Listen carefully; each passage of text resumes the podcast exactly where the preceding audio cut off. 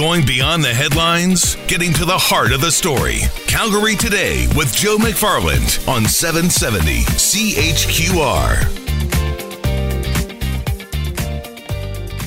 Good Wednesday afternoon. Is it still snowing out there? Oh my gosh. I've told you before, I am positive about winter, but we are now into spring. Let's move on. You know what? Let's move on because I'm pleased to welcome Premier Notley to our studio today. Ms. Notley, thanks so much for dropping by. Good to be here. Thanks. And because we always have just so much time with you, I, I definitely want to get into things right away. And we've been hearing your comments on the latest move by Burnaby to take its fight over the Trans Mountain Pipeline now to the Supreme Court. You're calling it a waste of money, and I know a lot of people would agree with you. However, this is another attempt to slow things down. And all this uncertainty with Kinder Morgan, it has me and a lot of Albertans questioning why your government is putting a lot of its economic mm-hmm. eggs into this basket. Uh, Finance Minister Joe Ceci last week telling me that, yeah, we're going to see that balanced budget by 2023, mm-hmm. but we're counting on revenue from Trans Mountain Pipeline. How realistic and maybe how responsible is that for your government? Well, I think uh, it's it's kind of helpful to sort of provide a bit more clarity to to that answer because what in in effect happens in our budget with respect to our 2023 uh, uh, path to balance is that it assumes two of three pipelines. Line three, where construction is well underway, uh, Keystone, uh, and or uh, TMX. Uh, if Keystone c- carries on, we actually only need one of three. Um, if Keystone does not happen, then we need two of three. Notwithstanding that, the other things that are not built into that assumption are, I mean, or what is built into that to that assumption, the two of three, is a very conservative set of of uh, numbers in terms of what it does to lift our revenue. Um, we we take a very very uh, low um, estimation of what uh, how much the differential would uh, decrease um, with with the two of three pipelines, and then what we also don't do is factor in any of the other bump that you would get from TMX as a result of having new markets open up. So it is overall very uh, conservative assumptions, and they need to be balanced against a number of other assumptions, including the uh, one billion dollar risk adjustment, which is also built into the uh, in, into the path to balance on an annualized basis. So we're pretty confident that um, that we've taken a conservative approach and that we can meet those targets. A lot of that, though, is still pipeline dependent, then, right? And this is from a government, more mm-hmm. importantly, a party that was very anti-pipeline. How do you manage to flip things around then when you come in government and say, mm-hmm. you know, we realize this is uh, still a main revenue stream mm-hmm. for us? Well, first of all, I would not say that we were anti-pipeline. We were we were concerned about certain pipelines, but uh, we were f- fully in favor of uh, TMX well before we got into government. But there's no question that uh, as as the energy economy unfolds and develops, we understand more and more, and even now more than than before, how important it is for us to keep uh, our our oil and gas revenues off of rail and onto pipelines because that's what that what triggers that triggers that uh, big differential. And we understand uh, as the energy economics of the U.S. have changed so dramatically over the last two and three years that we need to even now more than ever diversify our market. And that's important to the economy as a whole in Alberta. I mean it it contributes of course to our revenue assumptions but not uh, anywhere nearly as much as it used to. And overall as a percentage of the revenue that the government of Alberta plans to rely on going forward uh, our budget anticipates a lower percentage than than you've, you've ever seen. Do we need to see more action than words from our prime minister when it comes to Trans Mountain? Uh, I think what uh, we need to do is to make sure that they get this decision that they have made implemented. Uh, I think that there are different strategies that they have at their disposal. I think that they are considering them and, and engaging in them to, at some level.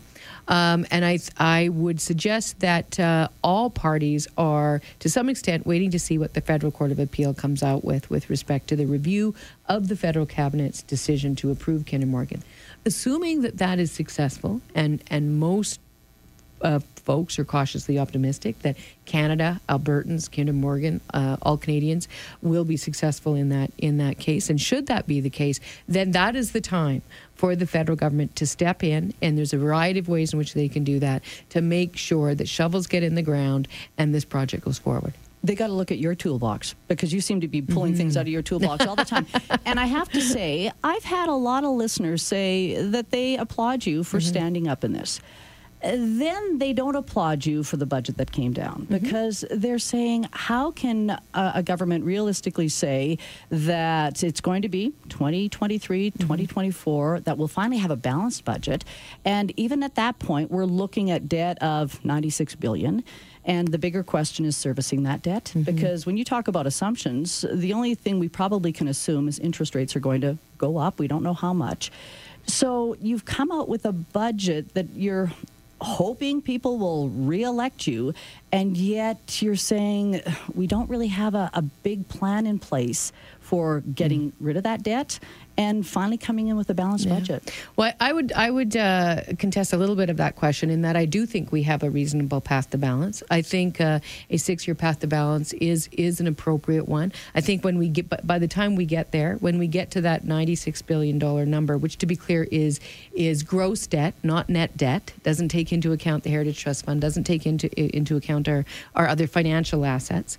Um, but when we get to that number, uh, we will still have far and away the healthiest balance sheet in the country of any province, uh, and and we will have done that while still supporting healthcare, while still supporting education, while still finally getting a, a, jump on that infrastructure deficit, which which people across this province have been very concerned about. I mean, you know, here in Calgary, for instance, how long have Calgarians waited for a government that would finally move forward with the with the Tom Baker can- or with the t- cancer center? Mm-hmm. I mean, these are decisions that have to be taken, and sometimes you don't plan in a 12 month cycle. Sometimes you have to plan in longer cycles than that.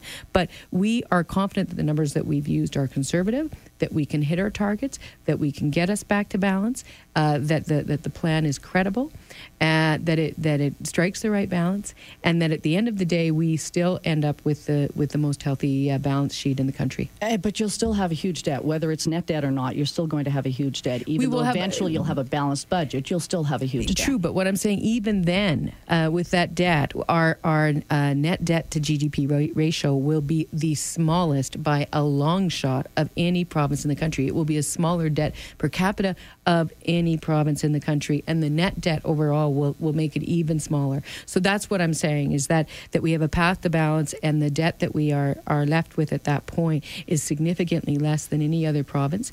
And moreover, we're not creating other debt by letting hospitals fall into disrepair. I mean, we had we had a hospital in in Edmonton, uh, you know, the summer before the last election, where literally uh, tiles were falling out the roof into operating theaters because um, um, uh, maintenance had been ignored for so long. That's debt too.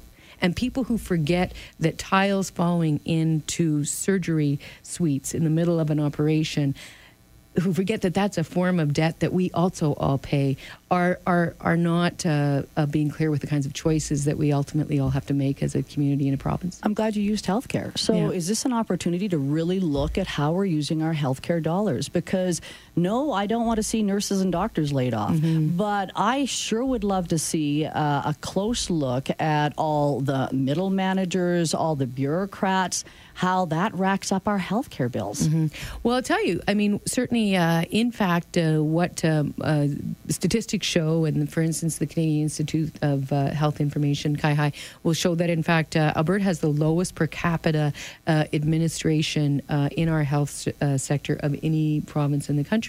And I'll uh, give credit where credit's due. I mean, I think it probably did come as a result of the amalgamation of AHS. But that being said, um, what we do know as well is that, uh, again, they estimate that the Conference Board of Canada estimates that healthcare uh, costs will increase uh, by at least 5% a year in every province. What we are doing is trying to keep that rate of increase lower. We, are uh, budgeting at keeping it at 3%. We've got the, the nurses have agreed to take a 0%. Uh, the, a number of frontline um, health professionals like you know, social workers, lab technologists, x-ray technologists, they've agreed to take 0%. Uh, we're we're, having uh, responsible conversations with the doctors.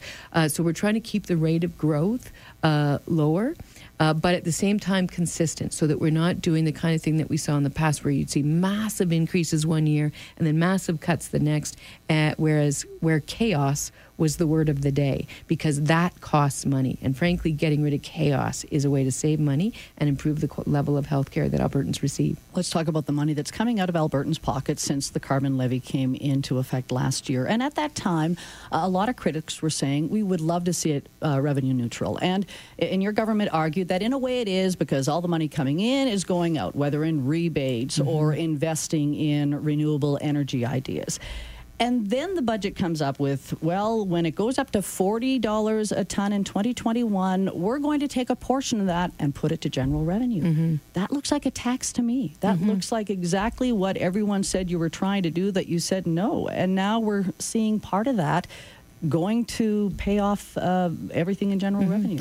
Well, again, we were just talking about the need to bring our budget back into balance, so we have to make uh, uh, considered decisions. But that being said, when we brought in the climate leadership plan, and our plan, of course, went to thirty dollars a ton, we said, listen, as long as the economy is re- in recession, as long as we need to actually stimulate growth, as long as we are not in a growth situation, we're going to make sure that every cent is recycled back into the economy and uh, through the means that you uh, rightly described. Subsequent to that, the federal government, about a year later, came in with a plan to move ultimately to a $40 price in, uh, I think it's 20. And yeah, 2021, and then a, a 50 in 21 22.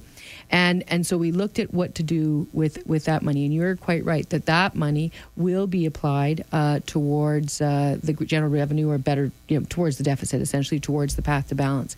Now, most other jurisdictions with a carbon levy, they put it all towards general revenue. BC, for instance, which has a carbon tax, has for many years, all of theirs goes into general revenue. Uh, it always has.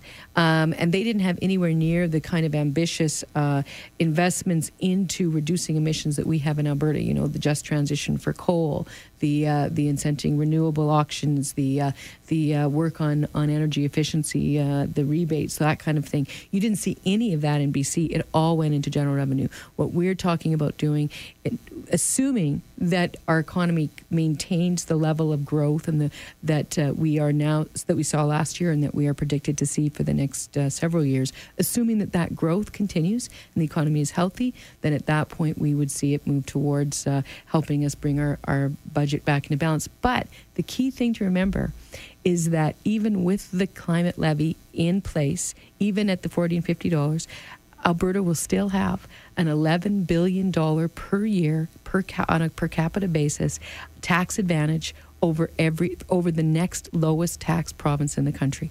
And so Albertans need to remember the Alberta advantage is secure and that tax advantage is secure by quite a bit. I know this isn't going to be the budget that you take to the voters because we still have, well, hopefully you don't call it too early, but you'll probably have another budget.